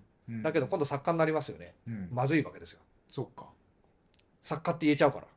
確かに。うん 本当ですね。ペンネーム別に通りますもんね。俺も作家って言ってるから自うん分のこと。うんうんうんうんうん。ペンネーム本名水原清輝出てますから。あ、出てるんですね。出してるしう、ん。名前も全部みんな分かってんだけどう、ん。言えな、言わない。うんうん。じゃあ何かグループってなんだろう、はいそこにマスコミも入ってたりしたら怖いよねと、うんうん。確かに。怖いよねって話ですよ、うんマスコミは、まあ、アニメ出したりとかするから、うんコンテンツ作る側であってほしいわけですよねそうですね。であとやっぱこういう時は中立に物事を見てくれるのがうん本来のマスコミの役割なんですよはい。当たり前じゃないですか当たり前ですね。で権力を監視しないといけないですよねうん。自民党は監視してるんですけどうんうん。あれと、うんあれれとなるわけですよ、確かに。もしかすると。うん テレビ局から訴えられたらちょっとおいおいしいですけどね。うん、で、えーこういうのがあってですねはい。何かがあってとがあってで住民監査は、うん。まあちょっとあかんとこはあるうん。けどあかんのだけどよしみたいのが出たんですよ。ほうほうほうほう。うん、ここはダメここはダメここはダメだからよしみたいななんかそういう結論だったんですよ。なるほど。結論はよしにしてるから納得いかないですよね。そうこういうとこもダメだしうん表4っていう伝説の表があるんですけど、はい。その今まであった資料と違うものがポンと出てきて間違ってたこれが正解ですみたいないやその間違ってるのがダメなんだからはい。精査しなきゃいけないけど、うん表4出たのでよしみたいななんかそういう感じでこれは到底納得ができないと言って、うん。えー住民監査から1ヶ月以内に住民訴訟というのが行われるらしいですよ。でこれを今やっていると、はい何件かで、はい。うんへえ。あ、まだ今、継続中なんです継続中なるほど、なるほど。で相手側はもう牛歩戦術でやってるみたいなんですよまあまあ、急ぐ必要ないですもんね。うんうん。でこれは遅らせるだけの理由がおそらくあっただろうということがうん。これ僕の意見ですねはい。東京都知事誰ですか、小池百合子さん。うんはい。もしこれ住民訴訟が通っちゃったりするとうん。大スキャンダルですよね都知事として、うん。なんで、えーと都民ファーストの会なんですけど、はい。都民ファーストの会はホームページに公約として、うん。えー資料をあの開示された時に黒塗りをしないっていうのがあったんですよ。なるほど。でそれ公約消したんですよ。ああ。でのり弁って言われてる真っ黒の書類ばっか出てくる。公約消すってすごいですね。都民舐めてんのかって話でしょ。本当ですね。ふざけんなよ俺入れたんだよ、うん。もう今思うとうん。めちゃくちゃムカついてんだけど、まあとうん。まあ、と都知事選なんか適当にやっちゃったんですよね。あの、うん。あんまりろくな人いないし。あの2位が宇都宮健治だったからなんかねうん流せましたけど、はい。だから俺はもう都民としてめちゃくちゃムカつくんですけど、うん。これ今この人下手したら首相を狙ってるかもしれないですほ国政に打って出たいって言って一回失敗してるんですけど、う。はい。また国政に出ようとするときにうん。住民訴訟の結果出てたらまずいんですよね逃げ切りかなと僕は見ていますけどね、なるほど。うん、そういうことか。やっぱ政局にはで人で人気とかもありますもんね。岸田さんの次を狙っている、うん。あの首相そのものじゃないかもしれないですけど、はい。狙ってるっていう動動き自体はあるみたいですね、うん高橋洋一先生っていう元財務省官僚の人がうん。言ってたので、うーんあの人は全然仕事してないけど政局の時だけ動くんだよつって ととおっしゃってましたよ。そうなんですね。はいそうなんだ。うん、なるほどね。というわけで、はい。このこれが進むと、うんまあコアなとこで言うとここから都からその補助金ももらってたとこは、うん。まあ、仮にすごいまともまともに活動してたとしても補助金とかにケチつくのは超嫌じゃないですか嫌ですね。嫌じゃないですか。うん。ね、でもしちゃんとした活動実態がないとしたら、うん。ものすごい利権だったわけですよ。うんうんで利権失われたらやばいじゃないですか。はいね。あと返還とかしなきゃいけないんですかねあそうそう。うんまたね、これこっち側のね、弁護士呼んでセミナーやったりとかそういうのでね、結構ぐるぐる回るんですよ。あーあーなるほどなるほどうんここでお金回してるぐるぐるぐるぐる回っていくんですよね。だから何かと言ったりするわけですけど、うん大体毎回またお前かって人が出てくるんですよ。登場人物決まってくるんです決まってくるんですよ。なるほどでそこで利権が回ってるけど、うんでもしかしたら目に見えてる人は大した利権じゃないかもしれないです目先のセミナーとかで稼いでるから。うんうんうん。なるほど。もっと闇があるかもしれないと。はい。で燃えるよっていうのはその辺なんですよね。陰謀論なのか、まあ、これ陰謀論って言っちゃうとあれですけど、うん。これ唯一のこの話の救いは司法なんですよね。あ住民あそうか。監査は都がやるんです。はい。住民訴訟はうん。こ国家の司法はい。で、えー三権分立なんで、はい。えーっと行政とはい司法と、はい。もう一個なんだえっと立法立法、はい。あのあれだ、えー議員ね。うん。議員っていうかあの衆議院議員とか、はい。衆議院衆議院参議院か、はい。立法行政司法は独立しててはい。司法の独立性が保たれてればうん。まあどっちに出るか分かんないですけど正しい判断が出ると。はい。で独立性が、まあ、まあ要するに裁判官にうん。ぐにょぐにょってやって動かせるかどうかなんですよね。うん。独裁国家だとこここがそうなっちゃうわけはいですよ。うんうん確かに。某某隣にある大きい国ははい。あのえっ、と死刑判決その日に執行とか。ね。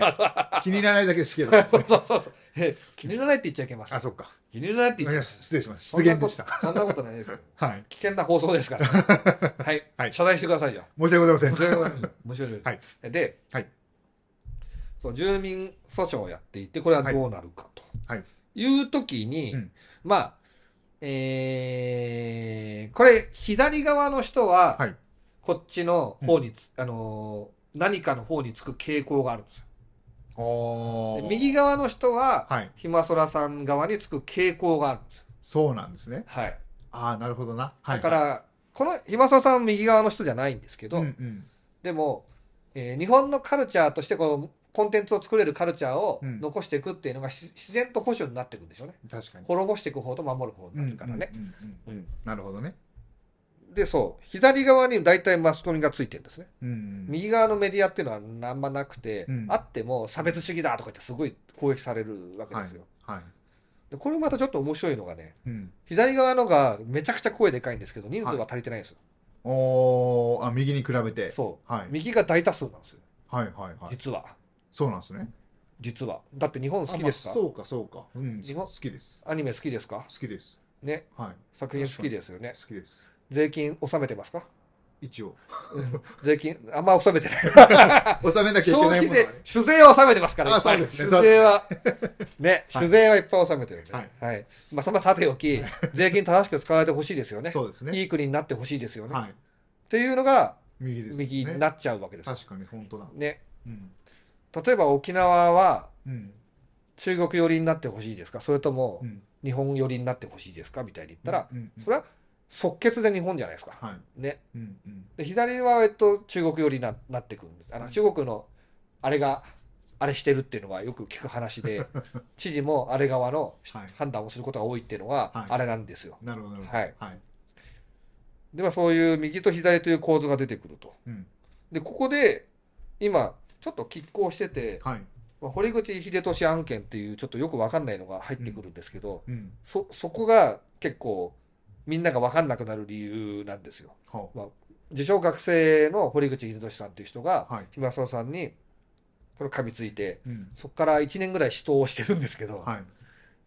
まあ、これは、ここでは言わなくていいんですけど、うんうん。まあ、堀口さんも、この、こここでいう左側の方にうん入っているとうんいう感じですかね。うーんアンチヒマゾラアカレとして。はいはいで、でですよ。うんでですよ。えっ、と、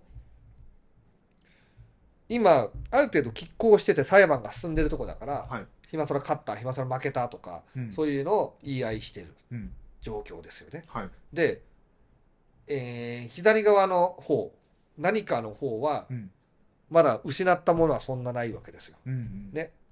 え一番、一番のその骨髄となる住民訴訟のところで負けたわけじゃないし、うん。で、ひまそらさんの名誉をその前に地に落とすとかはい。すれば、物理はやめてってよく言ってるんですけど、うん。まあ、要するに物理的に殺しに来るのはやめてよって冗談ですよ。うん。冗談で言ってるんですけど、うん。まあ、そういう危険性もあるようなポジションなんですよ。何億も何十億かな。うん。ねうん。話なんで。なるほどだからそういう拮抗した状況でうん。なんと角川が暇空さんに本の出版のオファーをするんですよ。おお攻めてますね角川。ね、はい。で角川は一回人権問題でなんかなんかありましたね。ね、本うん。発売中止になったとか、うんうん。他の出版社でも俺聞いたことあるんだよ。担当の編集者にこれ差別的だからやめろみたいに言われて、はい。はい。せっかく出した本発売中止にしてうん。いやそれうちから出さねえっつったんだけど 出すならできるよあんならっつって、うんうんうん。DTP のデータをくれっつって、はい。ね。はい。まあでも著者もやっぱやる気なくしちゃってうん。やめたんだって、つまりクリエイターーなえてるし、うん。潰されてるじゃないですか。うん。もう正直うん。作品は別に差別とかそういうんじゃないんですよ。うん。じゃあ今黒人奴隷をうん。の話書いたら差別なのかとか言うと、そうですね。どどどう思います？うん当時の戦争のね話とかを映画化とかしたらもうアウトですよね。そう、うん。でも黒人奴隷の話とかはうん。本来表現しても表現としてはうん。いいわけですよ。事実としてあったんだから。歴史ですもんね。そう。事実じゃなくても別に表現としてはうん。いいんですよ。支持されるかどうかは別ですよ、うんうんうんうんね。まあそうですね。確かに。だけど今それはダメなんですよ。うんうん。それはじゃあやめてうん奴隷はやめて黒人の知的なポジションの人を一人作りましょうとかって言うんでうん。な冗談みたいなんだけど。エンタメとして成り立たなくなりますよね。そう。うん。ディズニーもほらあの人魚姫っていう白人のイメージだった、うん。あの主人公黒人にしてうん。ねものすごい叩かれてましたよね。うん。ポリコレでね、はい。ポリコレやめるらしいですよディズニー、あ本当ですか？うん、売れないから。うんうんちなみに僕あの女の子大好きですね。ああはい。超可愛いねあの子 結構人気ですよね。あれだけは俺あれでいい。あのままでいい。うんうんうん。うんあれはね。あれはね。個人の見解ですから、はい。わかりますよ。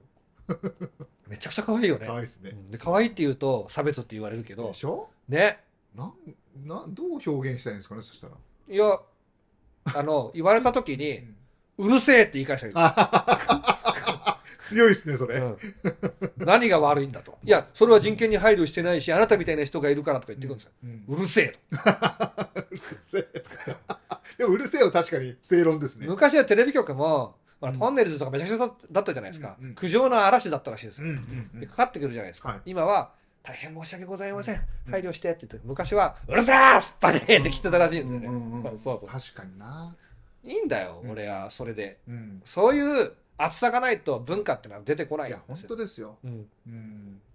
で、もうおとなしい風にしていくと、うん。衰退していくと僕は思いますね。思います。まあ、本当の宗教国家にしてイスラム教国家とかみたいにして、うん。がっつり宗教でやるとかは別かもしれないけどね、うん。まあ、あっち側に宗教もあるとかないとか分かんない知らない分かんないなんか脱皮えっ、と なんか脱皮ではい。角川が暇空さんにオファーするんですけど、はい。その本が「ネトゲ戦記」というノートにまとめられてたものが元にしたもので、えーネトゲ戦記みたいな。うん、ネトゲ戦記が何の話かというと、うん。要するにゲームのことにしか長けていないうん。暇空さんをプランナーかなんかで入れて、はい。一緒にスタートアップ企業を作って、うん。それが成功してうん。だけど経営をミスって、うん要するに株主に対するうん。なんか操作をミスって、うん。それで最高裁まで行って、はい。最後には負けて潰れる話なんですよ。めちゃくちゃ面白くないですか？うん面白い。読みたい。これめちゃくちゃ面白いですよね、うん。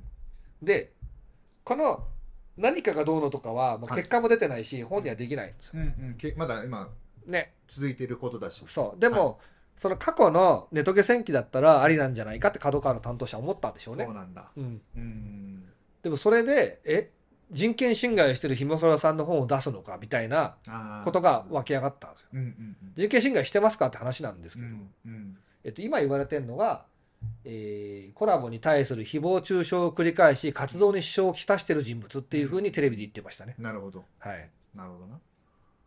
はいはい。うん、うんうん。でもそれは一人に言われてダメななんかね。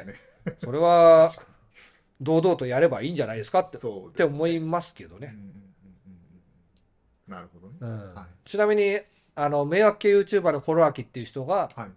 暇沢さんはもう絶対そういう現場行って邪魔とかすんなよって言ってんだけど、うん。邪魔しに行ったり、うん。都合よく邪魔しに行った時にテレビ局が来たりとかそういうのもあるみたいですよ。なるほど。あるみたいですよ。なるほどなるほど。うん。で、ひろゆきさんとか滝沢ガレスさんは、うん暇沢さんに都合の悪いことばっか取り上げるとか、のもあるみたいですよ。そうなんですねもしかしたら緩やかにこっちの方の、うんまあ、首輪がついてるって言い方暇沢さんしますよね。首輪つけて、つけられてんじゃねえの？みたいな。はいうん僕は何の首輪もついてないからう。んうんでも、あの、100万円、あの年間100万円いただけたら、あの、意見を変えてですね。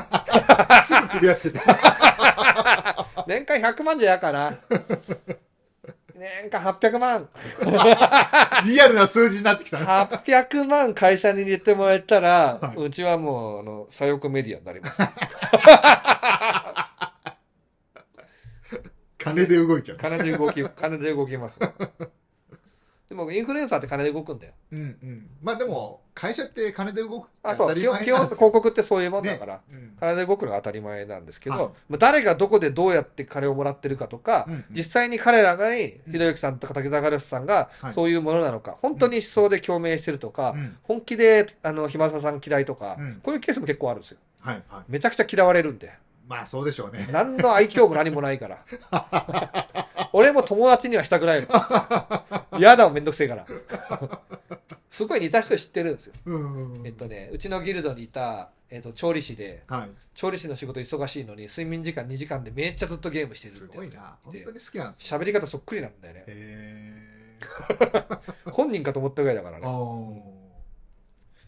うん、そうなんですねそう。で、オファーが来ましたと。うんで、事件としては、アニメートと角川にはい中止せよという脅迫が飛んだそうです。ほで、えーこれは、脅迫してから実行するという予告されてた日までの日が短く、ううん。かつ複数の、えーっと警察の管轄にまたがってうん。操作しづらい風にやってきてるんで、なほプロの手口だという風にどうん。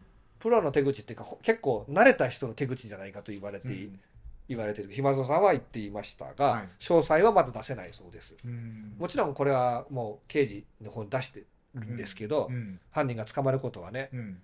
脅迫良くないですからはい。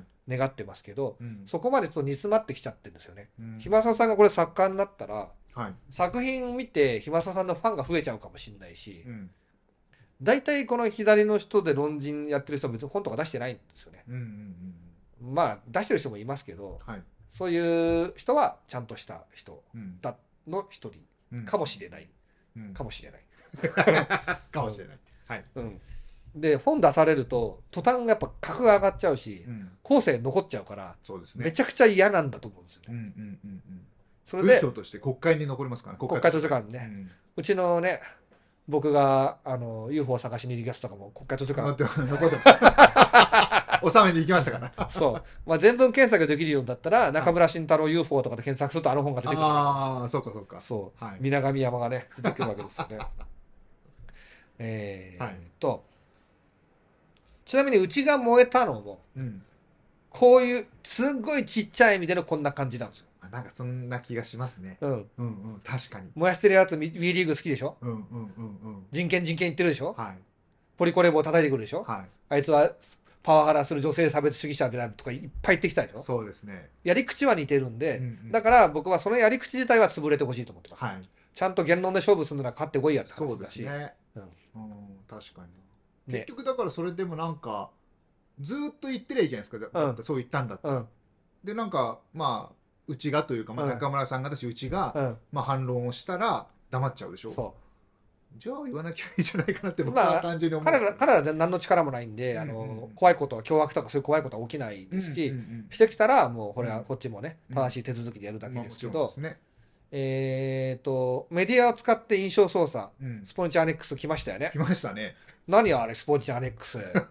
なあ、スポニチアネックスね。枕記事もいいとこじゃないなんだですかこれ枕じゃねえやこたつ記事。もいいとこじゃないですか俺らスポーツ新聞にディスられましたからね。ね取材もな取く。材もなくあれちょっとダメだよね。ダメですね、うん。ダスポニチャーネックスの移籍記事とか絶対信用そした方がいい。ういつもね、うんスポニチュ出てきてもね、うんもうあの見もしないです最近あのー、日刊スポーツにしようか。あそうですね。トースポはどうなんですかね？トースポはまあ僕はプロレスプロレス記事は信用できる。昔トースポでカエルから人間生まれるって記事がトップになってます。すげえなトー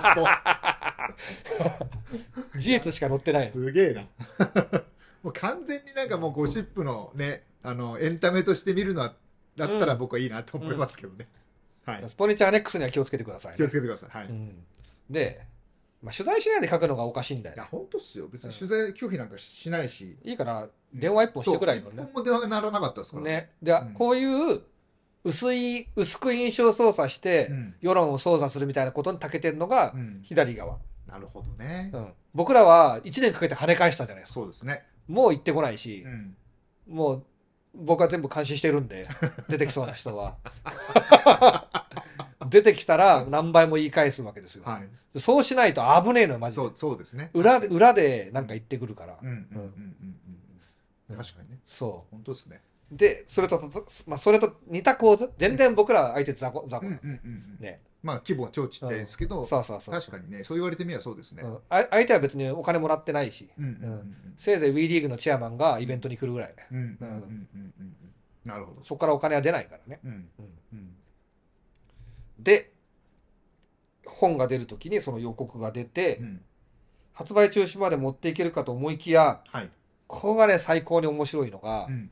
この事件によって、はい。アニメートのあの扱い中止とか、はい。その前後の脅迫が出ることによって、うん。予約殺到なんですよ。ああ注目浴びたんだ。めちゃくちゃネガティブプロモーションしちゃったんですよ、はいはいはいはい。うん。左からすると。あそうそうそうそうそう、はいはい確かに。まあでも僕もそれで今知りましたしね。だってもう脅迫しちゃってるから、うん。明らかに脅迫は悪ですよね、うん。犯人がいるわけですよね。あの、まあ、どんな正しい理由があっても、うん。まあ、一企業に対して人を殺すぞとうん。いう予告をすることは許されることでは絶対にないので、えーそれをやってるやつが相手ってことは、うん。暇空さんが正しいんじゃないですか？みたいな気になっちゃいますよね。うんうんうん。でもそういうことをするとこまで追い詰められているんだと思いますね。うーん。うん。なるほど。だからこれこれがだから今ものすごい時間かかったんだけどうん。これが今世の中で起きている日本の社会を、うん。まあ、左と右がついて戦うっていうものがネットの中でうん。ネット社会の中でそれが見えてきてでも昔の左と右では全然ないんですよね。うん。なんとなくその日本の文化を、はい。えー昔のままにしたい。昭和みたいにうん。コンテンツがどんどんできていくようにしたい。うん。か潰していってうん。自分たちの思想に塗りかけたい。はい。ああの左って革新って言うんですけど、うん。今あるものを変えて新しいものにしたいっていうのが革新なんですよね、うん。革新じゃないですか。はい。でそれが、まあ、基本共産主義だったんです昔はね、うんうんで今はなんか何か分かんないけどうん。この人たちがすごくやりやすいようなうん。枠組み、うん。あれも人権侵害ですね。人権侵害の話だったらこの人に聞きに行きましょうギャラが出ますみたいな、うんうん。そういう構造があって。うん。だから僕はこれ放送めちゃくちゃ下品に喋ってるんですけど、はい。ね、天下の話もしましたし、うん。うん、それは俺はこっちの方が面白いと思うんですよ。うんうん。うん。うん。だから居酒屋トークもうん。そうじゃないですか、そうですね。うん。うん左翼の人の話めちゃくちゃつまんないからね。うん。なるほどね。うん。教養としてそれを得たいと思う人は別にそういう話をあもう聞けば上級は別よ。上野千鶴子とかめちゃくちゃ面白いですよ。うん。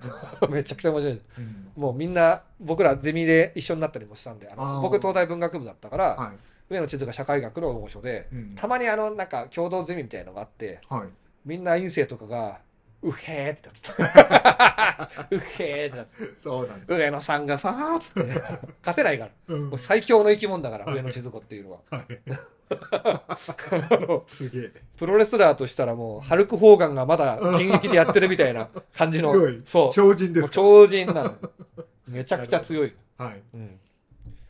まあ、というわけで、はい。ネトゲ戦記うんうん。ね概要欄で一応載っけときますけど、はいまあ、なんだろうね。やっぱり読みたくなっちゃうよね。読みたくなっちゃいます。俺初版予約してないんだよ。うんうんうん。なんかちょっとそこは僕の興味と違うかなと思ったけど、うん。この件でやっぱ買わなきゃって気になっちゃったんですよね、別に僕ひまそらさん追ってるけど、うん。ファンとか友達とかじゃないんで、うん。本買うとか寄付もしたこと一切ないですし、はい。まあ、コンテンツ見るぐらいですよね、うんまあ、寄付できない理由は金がないっていうその一点に尽きるんです けど スパチャも5000円以上じゃないと読んでくれないんでね。あそうなんですね。5000円なんか出せませんよ、そっか。うん。うん。だから売れるでしょうね。売れるでしょうね。うん、売れる下地を作っちゃいましたね。で、初版予約がもう売り切れ。え初版何冊何部吸ったかだけど、どうかな？角川だから、うん。ビッグロットで5000とか。吸れる。いや、5000じゃないでしょうね。もっと。1万とか吸ってんじゃない？で、1万、よ5万は吸らないだよね、新人作家だからね。まあ、だから確かに1万ぐらい吸ってるかもしするんかもしれないですね、うん。1万、仮にね、ちょっと角川の仕組み全然わかんないんですけど、はい。ね角川の編集者さんで、うちで喋りたい人がいたらぜひね。あの最強の出版社対、最強の出版社対最弱の出版社対。ね、私一応ニコ生の放送でワールドカップの解説してましたから、角川と縁もありましたから、あそうかそう。はいはい確かにそれ以外の縁はないかな。うん、うんないですね。うん一方的に本を買わせていただいてるぐらいのそうですね縁ですよはい。そうですね。はいあのー給料が5分の1になってもいい。はいなくてもいい。はい西葛西出版で本を作りたいと思ってる角川の編集者はいませんから。そんな志もし高いって言っていいかもよくわかんないけど5分の1も出せないかもしれないね。いくらなんだろうね、角川ねの。本当っすねねいくら5分の1でも出せないね。無理、無理ですね無理。でしたはい。あのーえっ、と、何の話でしたっけ？それで、角川でしょ？初版初版1万部として、うん1万部かな？どうかな？1万部、1万部として、これが初版出たとしたら、はい角川だったらさらに1万部増刷するかもしれないそう。ですねそうするともう2万部確定でしょ？はいだって予約だけで1万でだとして仮に、まあ、店舗並んでないからね。でしょ？店舗並ぶのは止めたいんだと思うんですよ。これね、表紙めちゃくちゃかっこいいんだよ。えーそうなんですか？めちゃくちゃかっこいいですよ、表紙が。やばい。さすが。さすがですよ。クリエイターですもんねもう、レベルが違う。かっこいいね。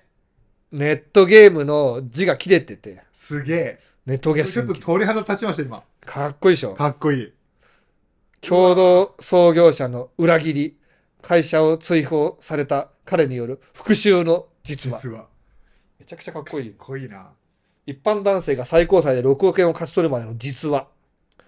売れるよ、これ。勉強嫌いで進学校を中退した彼は、ネットゲームでその才能を開花させる。ゲーム会社に就職し、ゲームクリエイターの道を歩み始めた彼。じ時は流れ、ソーシャルゲーム黎明期の2012年。彼らのチームは所属する会社に見切りをつけ、ベンチャー会社として独立する。うん開発したゲームが大ヒットし、起こした会社は急成長するが、共同創業者の裏切りにより、彼は会社を追放されてしまう。うんすべてを失った彼は、いかにして7年に及ぶ法廷闘争に勝利できたの7かネトゲ戦記。一般男性が最高裁で6億円を勝ち取るまでの実話です。すげやばいよね、こえれ。やばい。しびれますよそれは本当に。めちゃくちゃ面白そうなんだようんね。読みたい。で暇田さんのね、自分で書いたやつは文章やっぱ下手っぴな。んで。あの、別に編集者が入ってる。ううまさとかないんですけど、これ編集者が相当やってますよ。うんうん。超読みやすいと思うよ。うんうんうん角川の編集者なんかすごい優秀だからね。ね。なぜか笑っちゃいました今。うん。それぐらいすごいでしょ。で、これが、うん。いや、角川も出したら、はい。売るでしょ。売れますよこれ最後にだから一番言いたかった一番の趣旨として、はい。言論はうん。潰せないんです。そうですね。まず言論は自由っていうこうチープ僕のチープなうん。知識でも言論の自由は国家に認められてるから、うん仮にですよ、はい。今、ひもたさん逮捕するじゃないですか。はいはい。国家による言論弾圧ですよね。確かに。うん。うんそういう、まあ、名誉毀損とかで捕まえるのはもう言論弾圧だよね。うんうん。逮捕する必要ないじゃん、別に。確かに。うん。うん。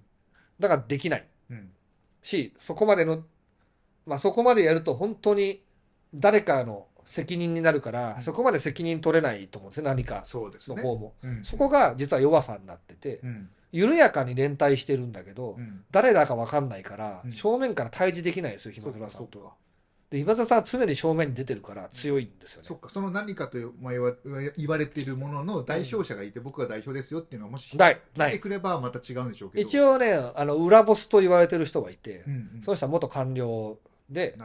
都知事選に出るかもみたいな話も出てたんだけど、うんうん。まあもう出れないんじゃないですか。う。あなるほどな。うん。まあやっぱそれは覚悟ですよね。僕らもあったじゃないですか。うん。まあ一同さんが。一同さん。はい誰一同有志一同さんがあ、有志一同さんね。はい。あれもムカついたからあね。れもだから誰か一人あ前に立ってそう、そう。私が一応代表してああれも何か的なんですよ。う。ん。何か的。やってればまあそうですか。僕と誰も対峙してないのよ、ね、う、うんん、って思いましたけどね、ね。うん、だからだけど暇沢さんはそのその相手がねうん。裏ボスがうん。自分と同レベルの相手だって言っててその2人で戦略をね練ってるんですよ。でなんか行政の資料だったか忘れたんですけど、はい。出てきた資料があって、はい。あれこれいつもと書き方違うなとか暇沢さんが言ってたらはい。そのえー、なんだっけ情報がえー、なんだっけメタ情報にうん。作成者の名前が載っててその人だったんですよね、へえもう出てきたらっつって。載せてたんだ、だからそのメタ情報を取ったりとか、はい。ログ取ったりっていうネットリテラシーがうん、暇空さん側は半端じゃなく高い。そうですよね。で「と」とかってほら行政ってできないじゃん。手書きで書いてくださいとか多いじゃないですか。多いですね。だからそこがねうん。あのこっちのネット側が有利なのと、うん。ネット側は集合値がすごくてうん。あのみんなでそのも書類とか精査していくんだけど、うんうんあの書類精査する人がはい。野良の会計士とか野良の税理士とかはいはいあのは野良のハンコ鑑定士とか 野生のやつがね あのいっぱい出てきて そうそうそうそう。すげえ強くて、うん。ネットの集合値がその国家による、うん。まあ言ってみれば俺国民に対する搾取だと思いますよこれ。確かに。あのもしもしそうならうんうん。かもしれない疑惑があると。うんうん。それを集合値でネットの力でその集合したものがうん。突き詰めていくって非常に面白いところだとそうで思いますすね。ねなんか新しい戦い方じゃないですけど。そうですね、うん。僕はもうこれはもう1年ずーっと1年以上かね1年ぐらいかちょうど。そうですね。1年ぐらいだと思います。うん。でついでに民事裁判裁判とかもすごい詳しくなったしね、うん。戦う力をもらった感じがしますよね。そうですね。うんうんやっぱでも戦いから逃げるわけにはいかないんで戦わなきゃいけないうんやっぱね国っていうのはそもそもね国民を搾取してくるんですよ、うんうんうん。リバイアさんっていう国っていうのはもうリバイアさんで災害みたいなもんだよねと、ね、国民にとって。っていうのは昔から言ってるうん。やつであるんですけど、うん。リバイアさんってあれのかなちょっと待って。リバイアさん本。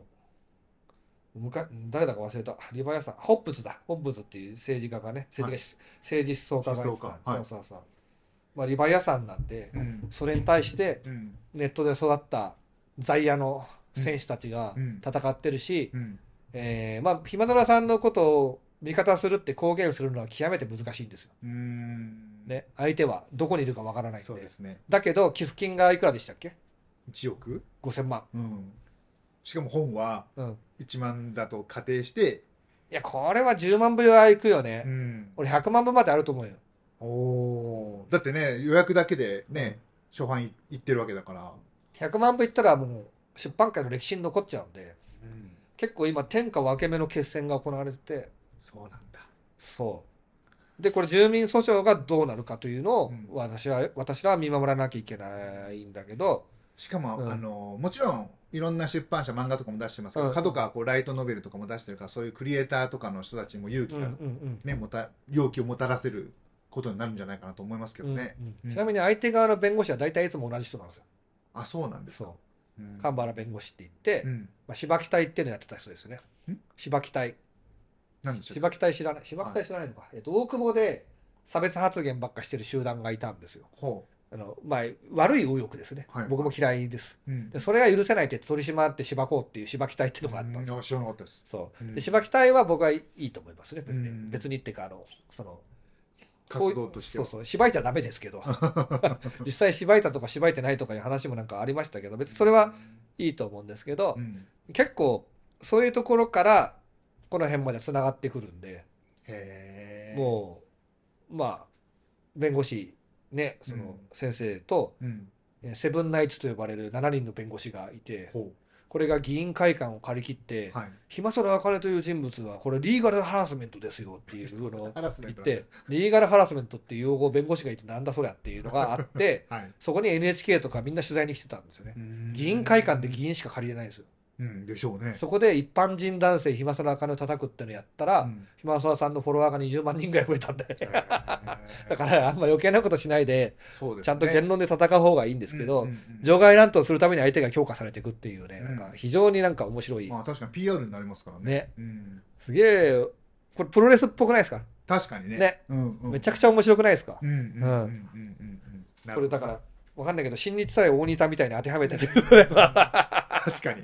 大仁またそうそうそうそう。どうやって新日のリングに上がるのかみたいなで民主主義っていうのはこういうのが見えるところでやってはい。ぶつかり合うことが大事で、うん。やっぱ暇沢さん間違ってましたねって結論になることは大いにあり得ると思うんですね。うん。でそれはその時はもう間違ってましたっていうことでいいと思いますね。うんうん。チェック機構が必要ではい。国に任せることってやっぱダメだし、うん。NPO に任すこともできない都にも任すこともできない。うん。ちゃんと市民が監視するっていうのは大事なんではい。もうこの関心持ってもらうのとうん。はいいかなと、確かにな。うん。ですね。うん。ちなみにひまそらさんの最大の欠点を最後に紹介したいんですけど はい彼はあの美食家なんですよ。うはい。美味しいものが好きだって言って高級食材よく料理するんですけど、うん。めちゃくちゃ盛り付けが下手くそなんですよ もうあのねなんか。そっかもう自分が食べるからいいやみたいな感じのもちょっとあるんじゃないですか？ひまそらさんこれ脳みそはみ出てるけど何の生き物ですか？とか。あのもうもう右も左も全員何この気持ち悪い食い物とか そういう写真が上がるんですそうそうそうそう。食材の価値をゼロにする男とか。この時だけはねあの右も左もアンチヒマソラになるっていう。ことがめちゃくちゃ面白い。面白いですね。はい、というわけでね、はい。ぜひあの、えー中井戸雲南お事件についてはあの検索してもらえれば出てくると思うんで、はい、よろしくお願いいたします。はい。はい、でチャンネル登録ここまで聞いてくれた方は、はい。まあ、あの僕はサッカーの活動多いんですけど、うん。サッカー以外でもあのいろんな本の話とか社会問題の話とかをこのチャンネルでやっていこうと思うんで、うんね、こういう話してほしいとかもリクエストいただけたらしようと思いますし。ぜひぜひ。こういう危険なやつはもうやらない と思いますけどね。基本的には。危険危険でしょうね。ネガティブコメント数えて遊びましょう。そうですねわかりま何個つくかな？どうだろどうかな？多分ねここまで聞かないですよそういう人は。ううんうんうんうんネガコメ言うためにコンテンツ聞くのは結構時間がかかりますよね。うん。うん時間というか労力かかりますよね。はい。まああの皆さんあの安全快適なネットライフとを 過ごしてですね、はい。暇沢さんの本じゃなくていいんでやっぱ本を読むと面白いからいろんな本読みましょうね。読んでくださいね。そうですね。はい。僕のおすすめはあのキャバクラの闇って本です。あ本当は怖いキャバクラだっけな。本当はこういうキャバクラの話みたいなそうそう。感じでしたっけ？あれはおすすめですね。そうなんですね。キャバクラで追加料金払ってビールを頼む気がなくなります、ね。はい、あとはあの面白かったのはあれですかね。草加信也さんの,、はい。あのめっちゃ大麻吸ってる体験が載ってる本ですね。なんていうタイトルでしたっけ？なんだっけな？ドラッグなんとかレポートだっけな、ドラッグレポート、うん。なるほど。やってんなーっつって。やってんなーって。はい。ぜぜひあの大麻をよろしくお願いいたします。いやいや